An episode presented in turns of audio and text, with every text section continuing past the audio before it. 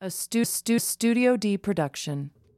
I just remember even before I was doing theater, I was slurring my words so bad that grandma used to make me stand in the garage oh, with a Oh, and speak pencil with in a my ma- mouth Yeah, yeah. and Why in the read lines. garage? I don't know. I would just do it in the garage for some reason. Punishment. I guess she didn't make me. I just remember doing it in the garage. I'm like, that seems very unmom like. In the garage. I like that. I guess she didn't make me. I just have a memory of doing it at the garage. Maybe because you could get away from everybody and they Maybe. wouldn't hear you. I don't know. But it just didn't seem like mom to be like, in the garage now, Belle. like it's a punishment. you slur your words, I'm punishing you. Well, that's almost like what grandma would do with her handwriting. Do you remember? Sit down, I want to tell you a story. A really weird and messed up story. With murder and ghosts and gobbledygools. It's all really fucked up, so don't you be fooled. Into a It's effed up family story time.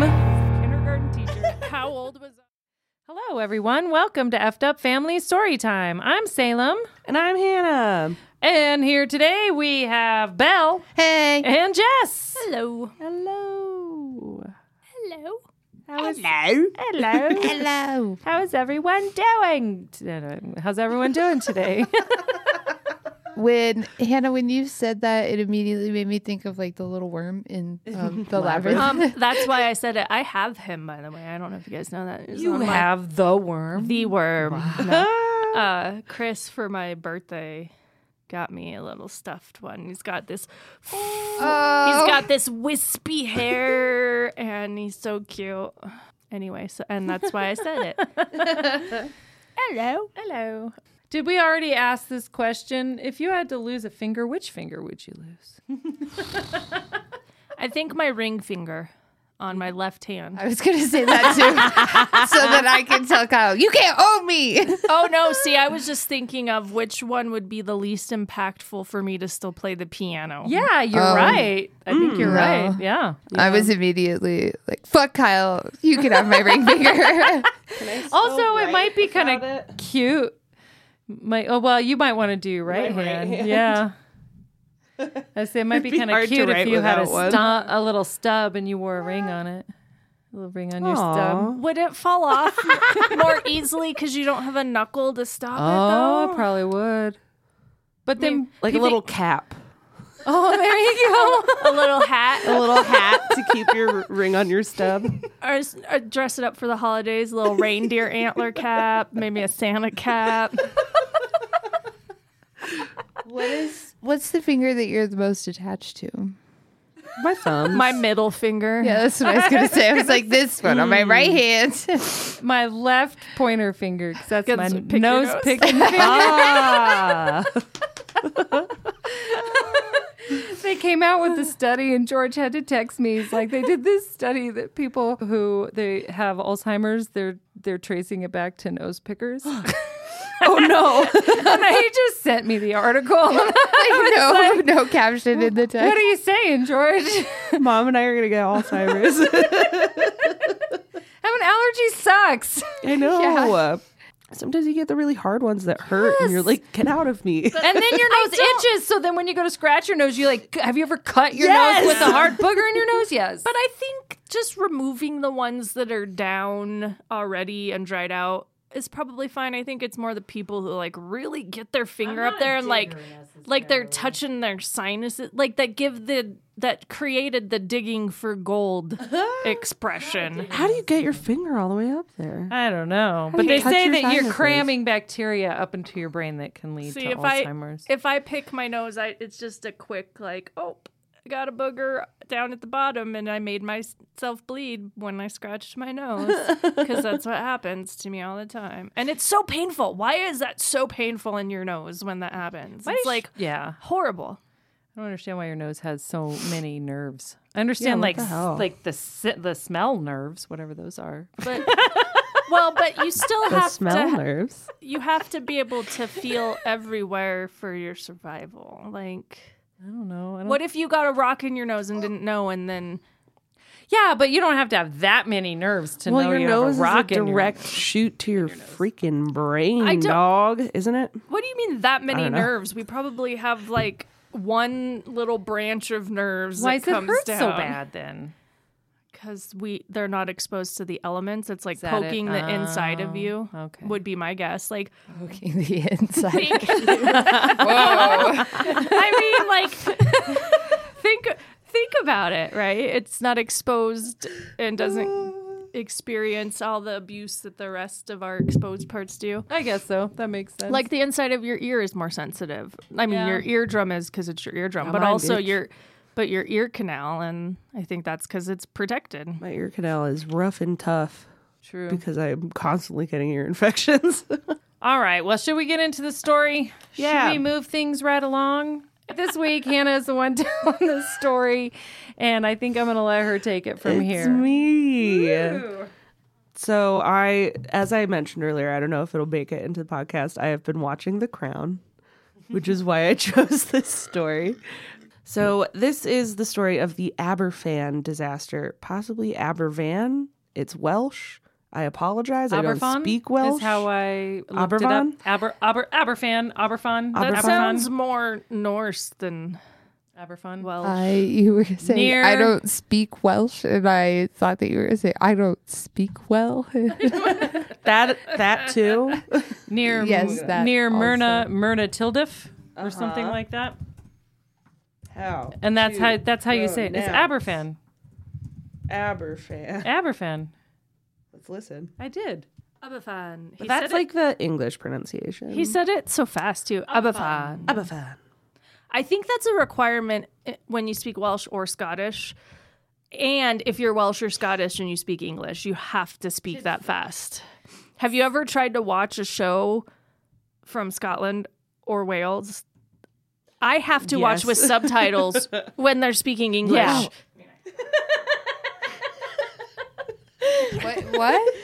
I looked up another one and mom was just right. Uh, It just was right. I told you. I looked it up this morning. She's like, Keep, keep going until you She find a different me- one so you can prove her wrong. That's what she we do, wanted me to help her with stuff, so I I did, did. a little bit of dumb research like that in case there were questions. And now she's still questioning me. It's great. I love it. I love it. Don't ever. You've learned. Don't ever take Um, anything I say. Trust but verify. yeah, exactly. She trusted you, but she was gonna verify. Um, I don't know if you guys heard what I said to Hannah, but I was like, just keep searching until you find one that's different and you can prove her wrong. Isn't that what our society does these days? Is so true. search till you can find one thing that supports your point. There's a line from Gilmore Girls that I actually looked up because I figured it had to be a quote from somewhere. It wasn't. It's just a line from Gilmore Girls. But he said, Richard says, uh, "One wrong man can always find a friend." That is so true. Wow. Do you That's see why I very thought deep. that was like a quote from like? yeah, way to go, Gilmore Girls. I know, I mean, right? it is a quote, so you have to. If you ever quote it, you'll Right. have you to, have like, to but- quote Gilmore Girls. Gilmore Girls, right? But who knew? I figured it was knew? like Abraham Lincoln or something like that. Like you know, Yeah. So- One wrong but it's man so- can always find a friend. Four score and seven friends ago. oh, All we right. did it again, guys. Did you? anyway, sorry, Hannah Banana. Aberfan. Aberfan. So this is the story of the Aberfan disaster. Aberfan. Aberfan. Aberfan. The Aberfan disaster. Is that an Abercrombie and Fitch fan? An Aber fan? Oh. Aberfan. Oh. Aberfan. I'm going to say Aberfan. Aberfan. Aberfan? Aberfan. Aberfan. That's like German sounding. I'm stop. I have to. I need to stop. I need to stop. so in this we one get place it. in We're at a Wales- place. Tell the Okay. story. So Aberfan is a small village in Wales situated toward the bottom of the western valley slope of the Taff Valley. The River Taff runs north to south through the village, and the Glamorganshire Canal runs parallel to the river. In 1966, its population was approximately 5,000 people, and most of the village was employed in the coal industry. So Aberfan was a coal mining town, had been, I think, since like the 1800s.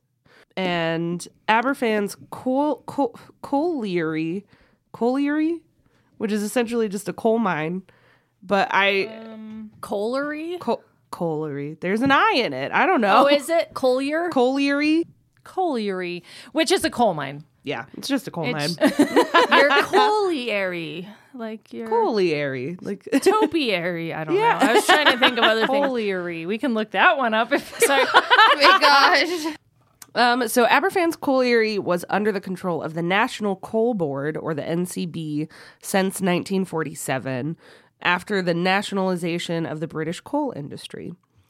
Regulation was provided by HM Inspectorate of Mines, and the first spoil from the coal mine was deposited on the valley's lower slopes, which is east of the canal. And um, spoil is essentially just like the waste that you get from. Glad you said that. I wrote it in there because I knew no one would know. Um, it's just like the waste that you get from that you get during the process of mining for coal. And so they had like spoil tips, which is just a pile of accumulated waste material. What did they call it? Spoil, spoil Spoiled tips. Tips. Okay. Because it was like on top. I heard something else. what did you I heard spoiled tits, and I was like, wait a minute, what did they call it? they they form the shape of a nipple. Yeah, I was like, wait, the mount might look like a boob. I don't know. spoil tits. That's my stripper That's name. what they look like. Spoiled tits. Um, so yeah, the first spoil uh, was deposited on the lower slopes, which is east of the canal. But during the 1910s, the first spoil tip was started. So the spoil was just like the the regular waste, but then the spoil tips were like a big pile of it, essentially. so um, it's just like small pile, big pile of the I same think so. stuff. Okay. I think so. a mama pile and a baby pile. and then there's a daddy pile and they kiss. and the nipple pile for the baby. Is the, is the dad, daddy the daddy pile is the spoiled tits? yes. Uh, laugh now because it gets sad. Oh, I'll probably laugh Um, then too. Aw. So during the 1910s, the first spoil tip was started on the western slopes, which was above the canal and above the village.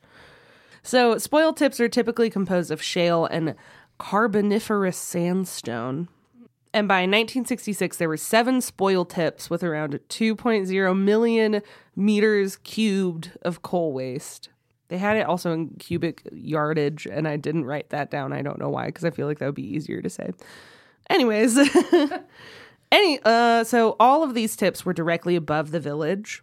Um, so they were all on the western slopes, and tip seven was the only one being used in 1966, and it stood at 111 feet high and contained 227,000 meters cubed of spoil, and also had 23,000 meters cubed of tailings. And tailings was waste from the chemical extraction of coal. And so it had fine particles of coal and ash, which take on properties similar to quicksand when wet.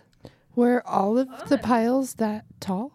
Not all of them. Most of them are smaller than tip seven because that was still that was the one that was in use at the time. All of uh-huh. the other ones weren't being used. They were just kind of like left there from. Uh, I think because I think what it is once it gets to a certain height, you're either supposed to like remove some of it or just like uh. decommission the spoil tip. But they didn't listen when it came to tip mm-hmm. seven. Tip Yeah. seven was I think higher than it was supposed to be, like way uh. higher than it was supposed to be. Why didn't they just make a tip eight? The daddy pile. The daddy pile, right? I wonder if they were limited in space because I think so. of some of the things that will come up later. I wonder if they were out running out of space to put the spoil. Yeah, I think so. As happens. as happens. So, like I kind of mentioned with the tailings, how they become similar to quicksand when wet, the stability of the tip in general is affected by water conditions. And so, tips four, five, and seven had been sighted on streams or springs. So, they were near waters, and the, the presence of these springs was common knowledge. And they had been marked on the Geological Society and Ordnance Survey maps since 1874. So al- almost a hundred years these springs had been there, and they still put these tips either like on top of springs, near springs, near the water. They didn't care or That's what I understand. I wonder if they didn't have a lot of space either. Yeah. If they were like limited in their choices of where to put things. So Yeah, because like I, from what I gather, there were. I mean, there was a river running through essentially. Which makes sense. I mean, a village Yeah. is normally by a water source, Yeah. right?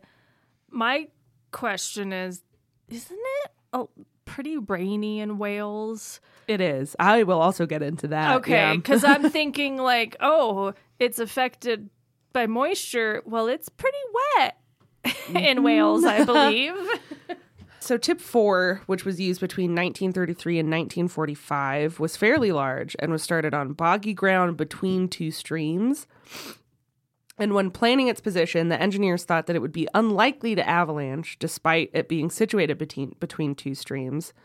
They also dug a drainage channel, which was dug in early 1944. But in November of that year, the tip slid 1,600 feet down the mountain. Wow. Wow. So even though they said they were like, it's not going to do it, it's not going to avalanche. It was in between two streams. Wales is rainy, What kind and of it's How slipped. many what kind of engineer were they? Because like train engineer, maybe they weren't the right. Well, I I'm just assume being like silly. You know, I I'm was just like, I being, like, through the National What Coal kind Board. of engineer doesn't realize that it's gonna Yeah. get I- wet and the rivers are gonna flood? Well, and it, it's Also- it gets wet from the ground, ground, too, yeah. because if you're It that close to water, already. yeah. Mm-hmm. I just feel like how many times across all countries have corporations been like, our actions aren't going to cause any harm, and then and then they harm. cause this ridiculous But- amount of harm. I, Yeah. w- I will point out though we're talking about over a, a long span of time and when this mine started there weren't there wasn't that understanding of what it did to Yeah. the environment there wasn't and so it probably went on way too long that they didn't care but when it started i don't think they knew Yeah. would be my opinion Yeah. oh yeah, no, and I get that, but uh, I mean, at the same time, it's i mean your point is still valid another one of those things. valid. Why change it? It's working now. it, it, it's still a valid point i just don't know if that's what these people were doing Well, and like the amount of money it would take to like start a, a coal mine somewhere else that had like better land probably would be too much for them to like valid Well, and- valid va- Well, and you have to find a, validate. you have to find a place that has a coal mine too. Like Yeah. when it comes to mining, you kind of have to mine where, Where the it is. Mm-hmm. minerals at. You know, So, but there were there were a lot of factors, but I agree. I think that corporate ne- negligence is for sure a factor in this. So, in November, the tip slid uh, 1,600 feet down the mountain, but it stopped approximately 500 feet above the village. So there was no damage to the village. Nobody died. It was just very lucky that no one died. yeah. Um, in May of 1963, tip seven shifted slightly, and in November of that year, there was a more substantial slide. Again, I don't think that it hit anyone's house. I think it stopped above the village still. But I think I would move at this point if I lived in that right? village. Yeah. I'd be like, oh, two in like a decade. I'm out of here. I know, right? Who wants to live with these this like looming pile of coal waste Yeah. over their village? Well, but the problem, most of those people were employed by the coal company. Like that That's was their job. They had to situate nearby so they could go and work in the coal mines. Like shitty situation all around. So the N- NCB stated that the movement wasn't a slide and they called it a tailings run. So a tailings run is the runoff of the tailings from the surface of the tip, which has left the stability unaffected. So essentially, the difference between like a slide and a tailings run, a slide would affect the stability, and there would be more of a chance of like a big avalanche. Tailings run, it would essentially be nothing, and it was just like the the powdery tailings on top that, was slid off. So after the slide, the NCB stopped tipping tailings into the tip seven, uh, but they continued to deposit regular spoil and normal waste. So they didn't have like the the tailings, which is the chemical extraction, the the waste from the chemical extraction, which is like the fine particles and stuff, but they still deposited the rest of the waste. So, like you mentioned, Jess, yeah, waste. no, no, no. Like you mentioned, Aberfan has a relatively high rainfall. They average in about 60 inches per year. Uh, and like all of Wales, all of the UK, really in general, has pretty high rainfall. In 1960, the average rainfall was 70.5 inches, so higher than their normal average. And between 1952 and 1965, there were at least 11 occasions of severe flooding in Aberfan. And the residents complained that the floodwater was black and left a greasy residue when it receded. Complaints were made to the NCB between July 1963 and March of 1964. They complained about the danger from the coal slurry being tipped at the rear of the Pantglass schools because they had like a couple of schools on a road that was right up against, I think, where tip seven was. Is Pantglass the name of the schools or a description? Okay, I was like, is that No, no, no. another thing I don't understand? It is understand? the name of the schools. so in 1965, there were meetings held between the Merthyr Tydfil County Borough Council and uh, the NCB. They agreed to take action on the clogged drainage ditches and pipes that were causing the flooding, but by October of 1966, no action had been taken. So on October 21st of 1966, the Coilery Spoil Tip number 7 had collapsed into Aberfan, Wales. And I think that's where we'll take our break. Yeah. Yeah. Right on. Right on. That's pretty. Right Righto. Yes. So let's okay. Before we take our break, Yeah, yeah, yeah. So the the total, the entire tip of spoil seven Yep. avalanched into the town Into the village. and hit the village. Mm-hmm. Okay. Because you said what? It was like 110 feet tall. It was 111 feet tall. Um, all before we go, I guess I will uh, pretty quickly just like mention the cubic meterage of the the flood. 110,000 meters squared of spoil slid 700 yards down the mountain, and then 38,000 meters cubed went across the canal and into the village. So there was a lot of it that went down the mountain, and then just a little bit of it that went like across the canal and went into the village a separate way. Just a little mean, bit 30 compared. I know, just a little bit. it's still 38,000 cubic meters. And this is hard stuff. It's like hard rock like substances. Mm-hmm. Yeah. It- Well, when it was when mixing with the water. It's like quicksand, you said. Yeah. right? Well, some mm-hmm. of it. So it had a little bit more of a liquefied, Like a muddy. like a muddy kind of texture while it was flowing, but once it stopped, it solidified. I thought only the tailings turned into quicksand. I thought the There's, spoil. I Okay, I'm just making. I'll get sure. into it a little Okay. bit because they kind of explain how well there was more adder watered into it as they were going as it was flowing down the mountain and then it kind of explains how um as it was flowing like the speed at which it was traveling also helped to liquefy it a little bit Okay. so we can take our break now and come back for the gruesome shit later. yeah Yeah. Yeah. ow Stuff for sure. Hey, little shemmies. Thanks for tuning in. While we were on our break, I just wanted to let you guys know how you can get a hold of us if you wanted to send us an email with your spooky stories. I'm still waiting for you to tell me those so I could tell them to you. Our email is ffsthepodcast at gmail.com. We'd also love to hear from you on the various social media sites. We're FFS the podcast on Instagram and on Twitter and on Facebook. You can find us at EFFED Up Storytime. We'd love to hear from you. Thanks for tuning in. We love you, Shemis. And uh, back to the show. I don't know if it's an ad or if Anime Planet is like. Uh, anyway, it says Britney Spears musical to hit Broadway in 2023. Did you hear about this? no There's a Britney Spears musical apparently. people think she's dead Is she dead? i don't know Is it not? I'm not gonna let me convinced that she's it? not. Is it? Is she not on? She was on one of those talent shows as a judge not too long ago. well but people think that like since the, her conservatorship ended that she Oh, that something happened to her well. it's interesting Britney Spears musical to hit Broadway in 2023. Entertainment Tonight reports that Once Upon a One More Time will open on June 22nd at Broadway's Marquis real. Theater. That can't be real. Is it? Once Upon a One More Time musical. That's so funny. I hope it's real. Once upon a one more time. That's horrible. That can't be real. I refuse to believe it. Well, I just So found it on Wikipedia No. Is it actually a thing? with pictures. No. All right. Well, Wait, so it's confirmed, Jess? It's real? I mean, it depends on how much we We trust Want to believe Wikipedia? It's a jukebox musical comedy ma- ma- the, based on songs popularized by Britney Spears. So it's not her story. It's using her music, kind of like Jagged Little Pill. Yeah. Um, it's set in a fantasy storybook realm, and it follows numerous fairy tale characters dream show. transformed by a feminist awakening.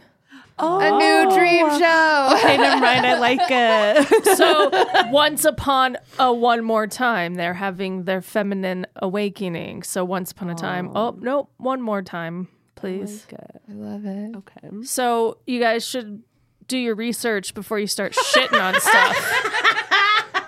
I No. just found out about it, and I wanted to believe. But you I- started shitting on it already right away. No, I never did. I thought that I it was did. fun. I just hate it. I still hate the name of it. I hate. I kind of your like it when you know the story, though. Like, you. because the once upon a time is Yeah. like the the prince and the princess. This is once It's the totally it's misogynistic it's like- view of women. right, and now it's like, oh wait, one more time, please, and they have their feminist awakening. Like, Okay. I see it now. All right. Well, should we get into our story? Yes. We left it at a pretty. Um, speaking of fairy tales, No. this is not a This a fairy nightmare. um, it could be A living be nightmare. could be a original fairy tale. Those were brutal. They were That's true. Grimm's brothers Grimm. Even some of the others, like Cinderella, was Cinderella a grim one, or was that a? But I know Cinderella had a gruesome. hmm Sleeping Beauty did. Mhm. Snow Like- White did. They were all Little horrifying. Mermaid. Little Mermaid, she literally kills herself. Yeah. to our nightmare. So when we left off, it was October 21st, 1966, and the s- Coilery spoil tip number seven had collapsed in Aberfan, Wales. So the first three weeks of October that year had 6.5 inches of rainfall, nearly half of which was in the third week alone. The night of October 20th, the peak of tip number seven had subsided by 9 to 10 feet Wow. rails that the spoil was transported to the top of the tip on had fallen into the hole that was created and spoil the spoil move was discovered at 7:30 a.m. when one of the coilery workers reported the shift. Supervisors for the tip decided that no work would be done for the rest of that day, um, and that a new tipping position would be decided on in the following week. But things progressed really quickly. At this point, it was like too late. Yeah, Right. at this point, when they had noticed the move and like the, the the depression, the hole that had been sunk like nine to ten feet, it was kind of too late at that point. At nine fifteen, a significant amount of water saturated debris fell away from tip number seven and flowed downhill. It flowed between eleven to twenty one miles per hour in waves between twenty and thirty feet high. So, like I mentioned before, there was 110,000 meters cubed of spoil that split, slid 700 yards down the mountain. It destroyed two farm cottages and killed the occupants. And then 38,000 meters squared went across the canal and into the village. So, like you were saying, like it, you would assume it to be kind of more solid than liquid. So, the spill destroyed two water mains, which was just adding additional water into the spoil a consultant engineer who gave evidence at the tribunal that I'll talk about a little bit later for this incident at GMJ Williams said that the 915 movement took part of the saturated material past the point where liquefaction occurred. This initially liquefied material began to move rapidly, releasing energy which liquefied the rest and saturated the portion of the tip. And almost instantaneously, the nature of the saturated lower parts of tip number seven was changed from that of a solid to that of a heavy liquid of a dem- density of approximately twice that of water.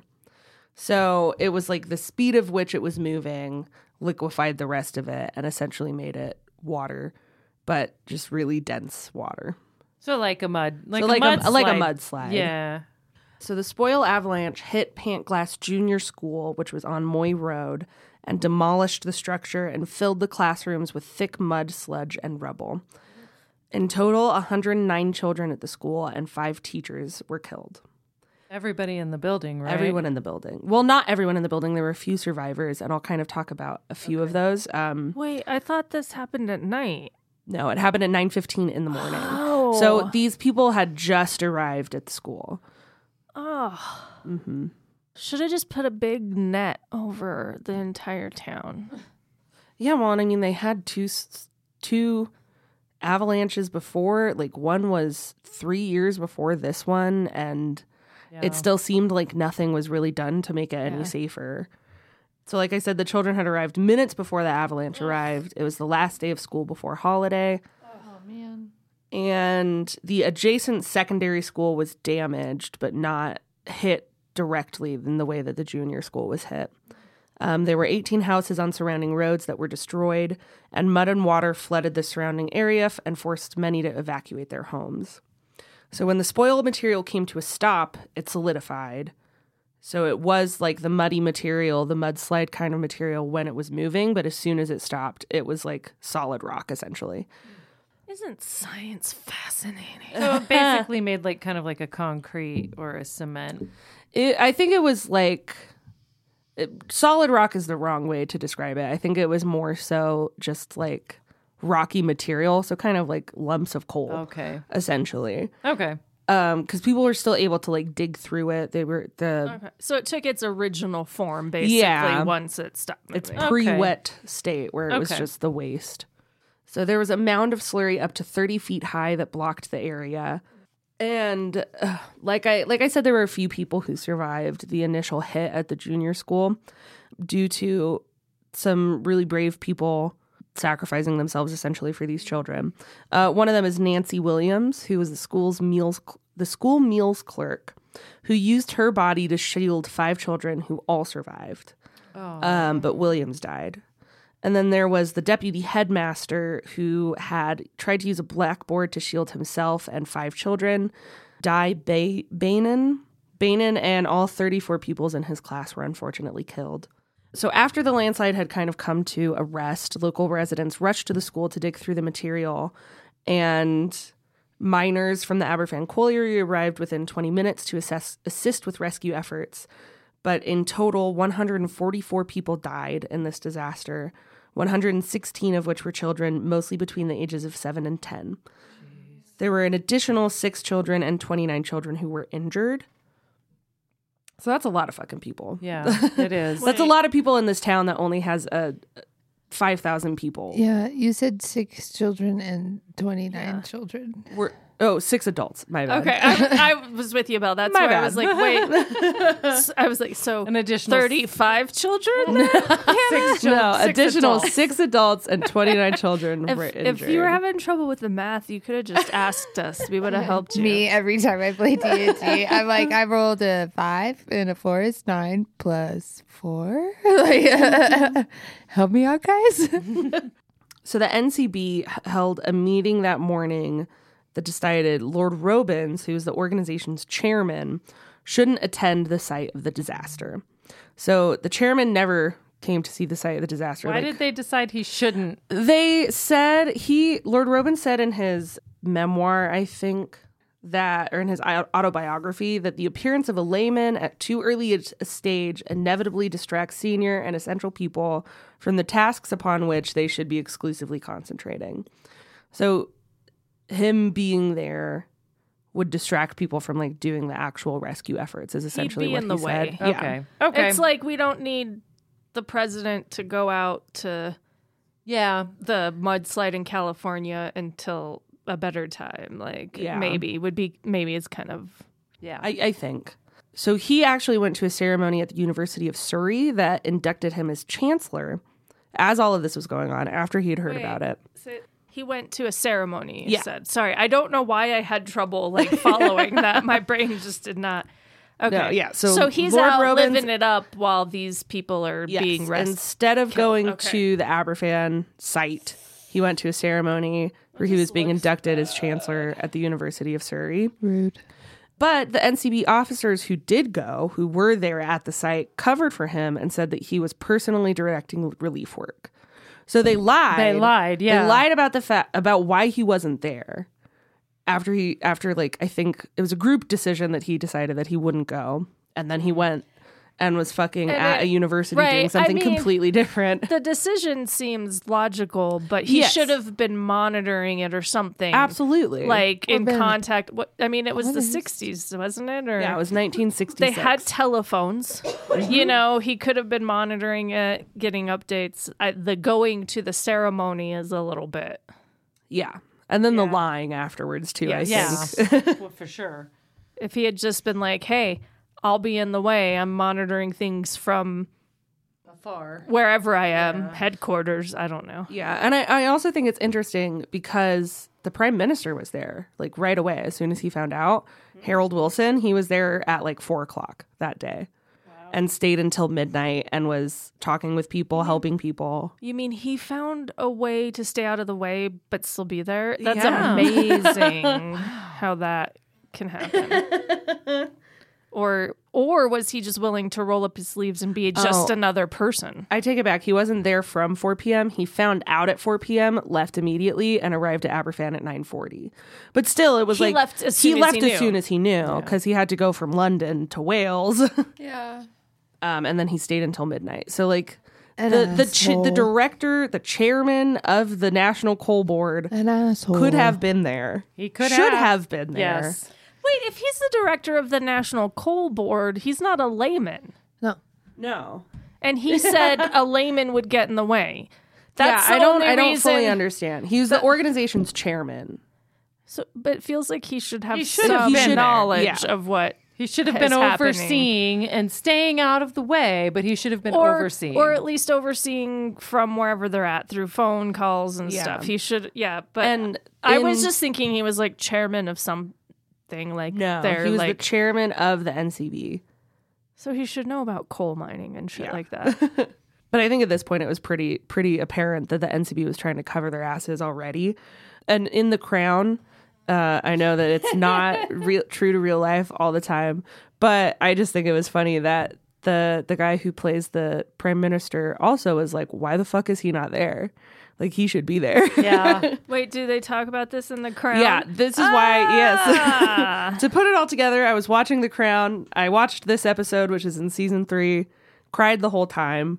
And then I was like, I could do I- a story on that, I think. I was wondering where the whole Queen Elizabeth, oh, ja, the whole, her whole psychic thing was going to come in because I'm like, yeah, it's in Wales. I'll, I'll talk about it a little a little later too because there is an interesting connection to the queen and like I don't know. I don't know. We'll get into it. so on October 24th, a coroner's inquest was opened to give causes of death for some of the children. One man who had lost his wife and his two sons said, "No, sir, buried alive by the National Coal Board." So Yeah. He Right was- away. He wasn't going to take any cause No. of death. They, they, they knew. They knew. They knew because this entire village had had a correspondence for years before about the safety issues and the concerns that they had, and, none of them were taken seriously. And near misses before. yes, yeah, multiple near misses, and none of it was looked into by the coal board, and Well, they were essentially just dismissed. The coal board knew that these people needed them more than they needed these Yeah, people. because they employed them. and they Yeah. were staying in housing that probably was provided and subsidized by the coal board and It's a mining camp, just like Yeah. just Yeah. like when we talked about Jerome, Arizona. It's like any of those mining camps. Yeah. Like it's all about what's being mined there and and everybody who's there is somehow involved in that. Mm-hmm. Like it's what Like it a sounds working, like a working village. Yeah. Yeah. yeah. Everybody there is either family of or works in the mine. or profits off the miners, like mm-hmm. Yeah. saloons. Well, it's I mean- so bars. Yeah. and they have schools and stuff too. But I would imagine that like even the teachers were probably like spouses of people that worked mm-hmm. for the mine, you know. Yeah. So on October 25th, two, two, two days after? It's happened on October 21st. Uh, so four days after uh, the incident, uh, the Secretary of State for Wales appointed a tribunal to inquire about the disaster. Aberfan's Member of Parliament, S.O. Davies, said that he had concerns that the tip might not only slide, but in sliding might reach the village, might reach the village, and he had had those like concerns for a while but I don't think he said anything about it. so that was something that he had like written about in the past, like raised concerns about? He he said after the fact, he said that he had concerns, he had personal concerns about the fact that it was unsafe, but he hadn't spoken out about it because he had more than a shrewd suspicion that the colliery would be closed. So he thought that by bringing up his concerns, they would just shut it down and then the whole town would well, be out of a everybody job. would not have a job. yeah. Yeah. So what's the lesser of two evils there, Mm-hmm. right? Yeah. At least they thought. And then Yeah. 144 people died. 116 116 children. children. So the tribunal concluded on April 28th of 1967 and published a report on August 3rd. They found that the blame for the disaster rested on the National Coal Board and that the Aberfan disaster could and should have been prevented. Yeah. Mm-hmm. Rightfully so. Yes. So a disaster fund was set up by the mayor of Merthyr Tydfil. So sorry. So sorry. that is Merthyr, the way Merthyr Tydfil. the way they use the mayor of Mayor Tithville. It sounded like you were like telling a The story. mayor of mayor. the like mayor your, of Merthyr Tydfil. your third story to the toddler of the night. He's like, "No, tell me a story. I don't want to go to bed." And you're like, "Well, there was a mayor." And he lived in. And Mayorville. Yeah. Ah. All right. So the mayor of the county that Aberfan is in Great. um, set up a disaster fund and raised a total of 1.7 million pounds. And in 1967, the Charity Commission, who is like a commission that governs charity organizations in Wales and England, so it just kind of says like, are you doing what you should be doing with this money as a charity? Like, just uh, looking over them. They said that paying the parents with this fund would be against the terms of the trust. So they didn't want to initially pay the parents of the children who had died in the accident. Because the trust wasn't for that, right? Yeah, there because there was some issue that they didn't want people to just be using the trust for like other things, which I kind of get, I guess. So they drew up a deed that outlined the purposes of the fund as one, for the relief of all persons who have suffered as a result of the said disaster and are thereby in need, or two, as subject as for subject as aforesaid for any charitable purpose for the benefit of persons who were inhabitants of Aberfan and its immediate neighborhood on the 21st day of October 1966 or now are or hereafter become inhabitants of the area of benefit and in particular for any charitable purpose for the benefit of children who were on the 21st day of October 1966. So it was essentially just like if it was someone who was directly affected by it, meaning their children died, so the parents should, of course, be fucking given money. Yeah. or uh, for like charitable donations that would help benefit Aberfan in general. And so they did they did say that it was okay. Yeah, they came they came to an agreement because the members of the trust, um, where did it go? God damn it. Okay. Yeah. Members of the trust told the commission that five thousand pounds was to Uh, Yes. be paid to each family. Yeah, and the commission agreed to the amount, but said that each case should be examined before payment to, quote, ascertain whether the parents had been close to their children and were thus likely to be suffering mentally. What bullshit! Such fucking bullshit. And I, I also Did want to you bring love up your that. kids enough to get the money? Exactly. I also want to bring up that the Charity Commission no longer exists. Maybe there's a fucking reason for it. they, I think it was like 2002. I read that they don't exist anymore. Yeah, that's so fucked. Like, how much did you love your kids? Is it Yeah. enough that you're upset that they died? Did they end up having to give them the money eventually? They did. They gave the money to the parents. I think those who like requested it. Good. Yeah. So fucked. So fucked. Like I don't even have words. Like, Yeah. yeah. If you like, I mean, I guess there might be some people out there who don't give a shit about their kids, but most parents, even parents who are not good parents and maybe violent, love their kid in some weird, twisted way and would miss them if they're And, gone. Yeah, and of course their traumatic death would Right. like cause you mental distress. Even if you don't particularly like your children. It's still a traumatic experience. Exactly. Yeah. I like this here that it says uh, it says that the Commission threatened to remove trustees of the disaster fund or make a. Fi- Did you already say this? No. Or make a financial order against them if they made grants to parents of children who were physically uninjured or were suffering mental or were suffering mentally. So they had to prove, yeah, that Yeah. they were suffering mentally Jeez. or physically. And some of the surviving kids What about kids, money for the surviving kid? well, and that's what it says here. Some of the surviving kids complained of being afraid of the dark, loud noises. Some refused to sleep alone. Well, and there Um, were like s- studies that showed that like people who were in the disaster but didn't die died sooner than people who weren't and that like they suffered urinary incontinence all of them had PTSD like the children especially in the town Oh, were like absolutely. irreparably they probably all developed like some form of lung disease or something with all. If they were in that close proximity to all of that, they had to have breathed in a lot of the coal and and stuff. But yeah, isn't that? And it said here that it says the commission informed the children who had complained of this that any payments would be quote quite illegal. So fuck you. Deal with your trauma on your own. But the, the, are you going to talk about what else the grants did? Because they did help to. They assist with the assisted with the evacuation. They helped to replace dam- the damaged effects. Um, set aside some for future needs of the eight children that were physically injured.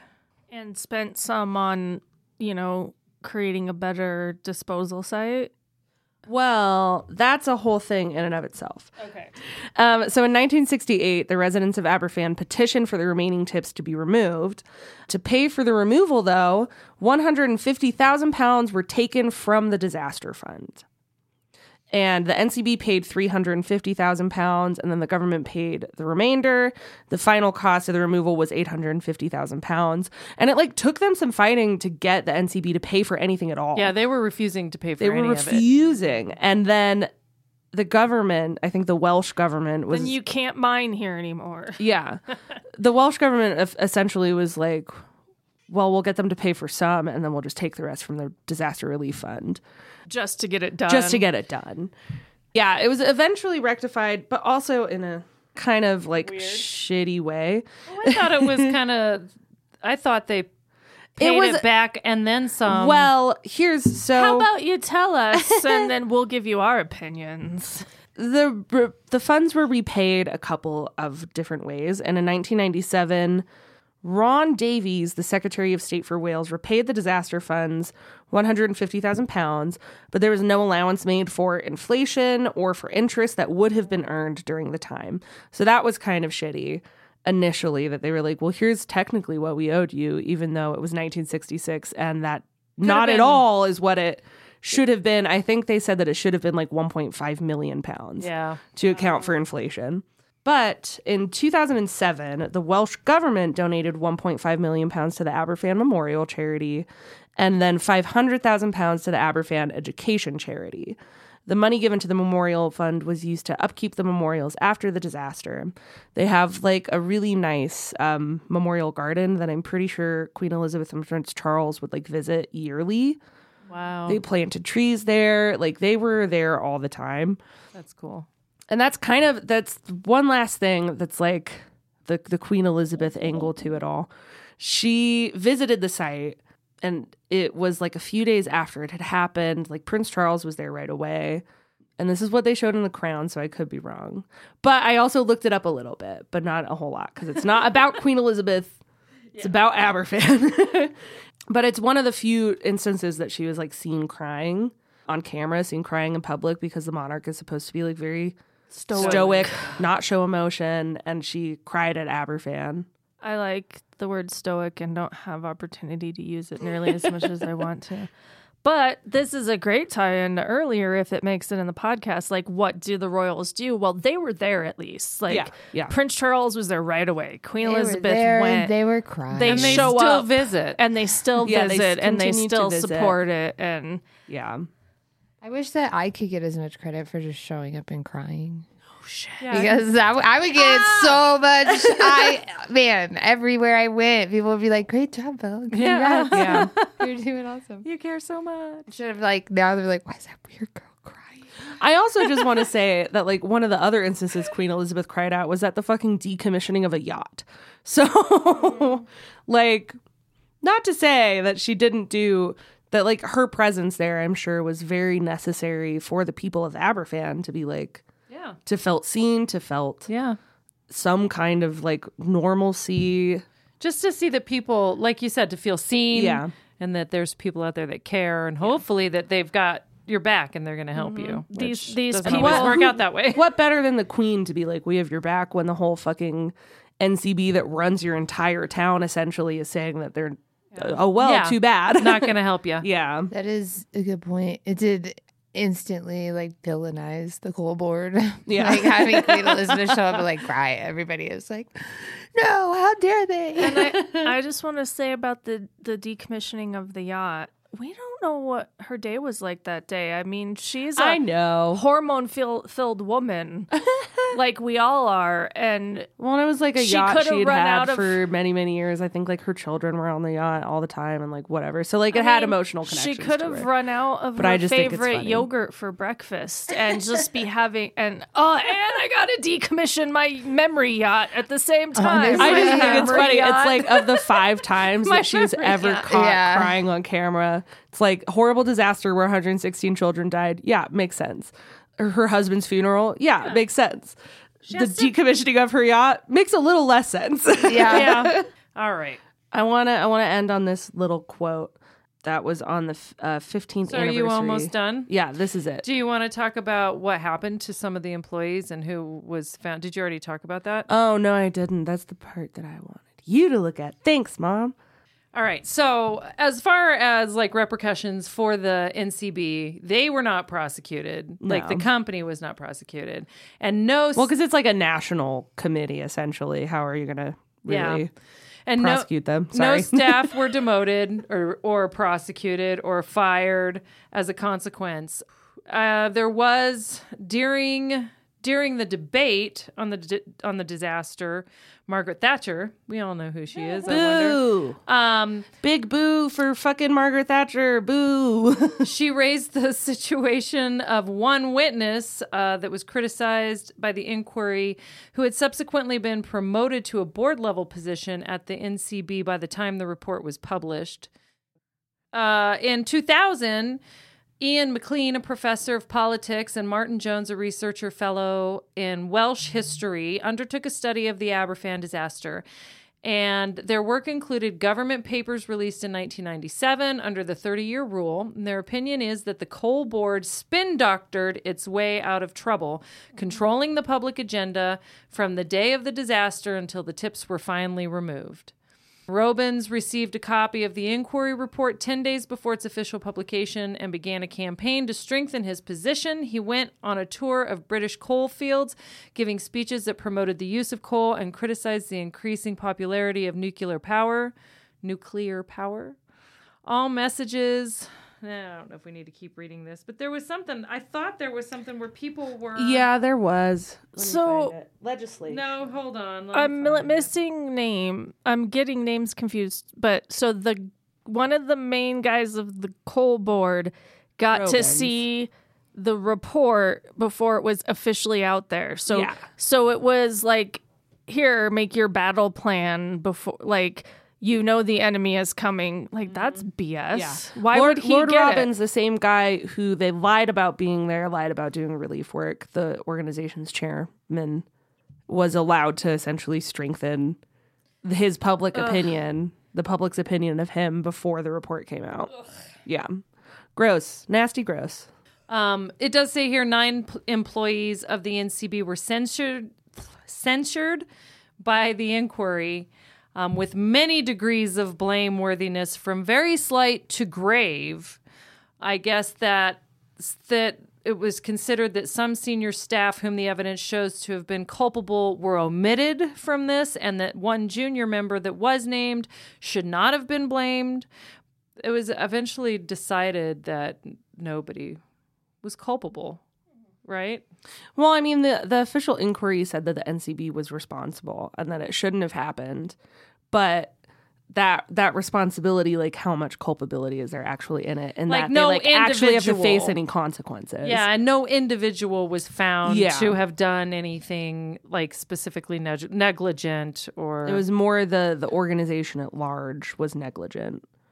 Yeah. Um, and I also there was some something I read that was like they they were really the NCB was really good about like in mine safety, but terrible about any kind of safety when it came to disposal of the waste and like specifically the spoil tips. And they like essentially didn't want to have any kind of responsibility for that. no. Like they had all this responsibility for people who were inside the mines and the safety inside the mines. I'm sure after years of coal miners fucking dying on their hands, And they had to uh, and yeah. they had to, they were forced to. But this was kind of, I think, one of the the biggest, if not the biggest, incident of like a spoil tip Yeah. failing. I mean, it all comes from they built it too high. They built it in the wrong spot next on spring on ground that has like s- springs underneath it. In a particularly rainy Yeah, part I mean, of the it- country, in a- yeah, I mean, those were regulations, though, from what I had read, that they should have followed. They should have known better Yeah, to even yeah. put them there or to build them that high. Mm-hmm. But they just did it anyway. And I go back to, I wonder if they just were limited in space. yeah, I don't know. But then you figure it out. I mean, I Yeah, imagine no there was some sort of rail cart because you mentioned the rails that brought Yeah. it. So you extend that out farther away from the village or something. Like, oh no, people have to go a little farther to receive the carts and empty them and send them And back. you have to Like, pay a little bit of money safe. up front to pay for the rail, and you know, but it's that's what it always comes down to. Back in the '60s, in the UK, in America, it's always bottom line. You know, like it's always profit over people. yeah, still today it's always profit over people. I feel like a lot of my stories recently have been about how shitty corporations are. yeah. Is that telling? Is that telling because of where I work currently? um. Anyways, that's it. All right. That's Dang. it. That's a shitty, yep. fucking shitty story. Yeah, effed up story. Sorry, that's an effed up story. Oh wait, I wanted. Oh, I wanted to end on this quote. I forgot. Oh, that's right. Um. So the 15 year anniversary of the disaster, there were like memorial events that took place. It was in 20. 50th, not 15th. I was like, what? 2016. um, in 2016, the 50th anniversary, um, there were memorial events that took place at the Memorial Gardens. And BBC News journalist and presenter Huw Edwards said that described the need to continue learning lessons from Aberfan, and he wrote, What we can do, however, in this week of the 50th anniversary is try to focus the attention of many in Britain and beyond on the lessons of Aberfan, lessons which are still of profound relevance today. They touch an issue of public accountability, responsibility, competence, and transparency. Yeah. I feel like that's poignant to land on. yeah. I agree. Very eloquently saying all of the things that I'm constantly screaming about Yeah. in the void, just angrily full of emotion. All right. Well, good story, Hannah. Thanks. Yeah. I guess. Yay, I Bad think. story, but good story. yeah. Good Effed job. story. Good job Good at your sad story. So I guess it's time to move on to Things that don't suck. Things that don't suck. Yeah. All right. That so was different. who wants to go first? I mean, my thing that doesn't suck is always One Piece. Uh, Say, don't do this that time, in public. no. I told week, you if my shirt comes up, don't perceive me. my thing that doesn't suck is my husband this week because we put up the tree together and we had a lot of fun. But then also the other day, um, on the Heardle, Fall Out Boy Sugar We're Going Down was the Heardle, and I immediately texted Kyle and I go, "If you don't get the Heardle today." I will, in all capital letters, divorce you. And this is, again, in all capital letters, a threat. and he immediately sends me a screenshot. He got it on one second. Good call. Good Oh, job. can I go next? Yes. Because my thing that doesn't suck is also Belle's husband. Um, because he let me borrow his car because Shout the out to brakes. Kyle, man. He's- Shout out to Kyle. Because the brakes on my car were terrible and I shouldn't have been driving my car, so he let me borrow his. Thanks, Yeah. Kyle. yeah. Thanks, Kyle. stand up guy. Um, I'll go next. So my thing that doesn't suck is Kyle too. No, just kidding. Yay, Kyle. Kyle. It's a Kyle things that don't suck day. Um, I had a real one and now I forgot it. Well, What is wrong with my brain today? I keep forgetting a lot. It's a smooth brain day. Smooth, Smooth brain. brain oh, day. Evie. I want to say I don't know if that that's I what it makes me think of because that's where I first heard it was Evie. Smooth- Yesterday. when she was like nine. Smooth brain mom. She knew what it meant too at I nine. have a like, cotton sorry, candy anyway. brain today. Does that make sense? It's almost like a fuzzy brain and almost like a smooth brain, but it's also But a pillowy brain because I'm really tired. But things are getting stuck in it, Uh huh. But Because also it's swirling around, kind of. and that's and all you I feel can like focus it's like on the being new a stuck cotton thing. candy in the machine still, Oh, so puking. where things are getting stuck. Okay, so anyway, my thing my thing that doesn't suck, I guess, is I got a really good review for year end. So yay, my work That's life Yay. Good job. Yay. Did you get a raise? Yay. merit increase. Yes. Nice. Go, Jess. That's awesome. Things that don't suck. Way to excel. All right. Well, my thing that doesn't suck is that I woke up today and I'm alive. So Aw. we got it. That's good though, because there it. are days where I wake up and I'm not h- happy that Yeah, I'm I'm like, alive. damn, I'm Like, alive. That sucks. I fucking woke up this morning. Jesus. My thing that doesn't suck is that I'm living the dream. Oh. Um, Whose dream? no, what are all the things that white people say that really mean they're dying inside? Yeah. Living the Yeah. dream. when Living anyone the asks you at work, How you doing? Living I'm the living dream, Living man. the dream. Um, I used to say that to customers all the time. Me time. too. oh, can't Um, complain. I'm Um, here. Yeah. Can't complain. The- But there's which others that are really There were means that you sometimes- can complain, but you're not gonna. Yeah. People, there would be sometimes where people would be like, I would just be so stressed and so out of it and so over. People would be like, "How you doing?" I'd be like, "You know, what can I get for you?" That's what I do. That's what I do. But anyway. Or there's always the Uh-huh. there's always the I'm doing like people like you know how are you how are you doing? I'm, doing. like I'm just here. I'm here. How's it going? It's it's going. I, I say I would say a lot of the time can't complain because it doesn't do any good anyway. Um, what can I do for you? but uh, no, my thing that doesn't suck, I guess, is that we're going to be hanging out this afternoon. We have switched our schedule around so that we are now only doing three episodes a month. That gives us um, one day of recording where we only do one episode. And man. I miss this because it gives us more time to enjoy each other's company, be a little bit more Uh-huh. relaxed about the whole process. I won't, as Belle so poignantly said earlier, storm about being upset because I want to because you want to leave because we have time because I can leave because we have No, time. she'll too. just leave. That's I'll what just leave. We'll Yeah, just leave. True. Yeah. After because I have no that. obligation to stay Because and like record a second episode. Right. sometimes sometimes we won't even be doing anything though. We'll just be hanging out, and for some reason, we don't have to talk about it. I'll talk all about it. I'll tell you all my fucking deep seated trauma. Leave me alone. That's fine. That's how I manipulate Trauma people. hour I with don't even mean to, but apparently I can lay the guilt on very thickly. I don't even when I'm like, I don't want you to feel guilty. Go home. You're still guilty. But everybody knows that someone saying I don't want you to feel guilty doesn't mean No. It means that- I'll feel more guilty. no, but but I I mean that they shouldn't feel. See, there's a difference oh. between I don't want you to.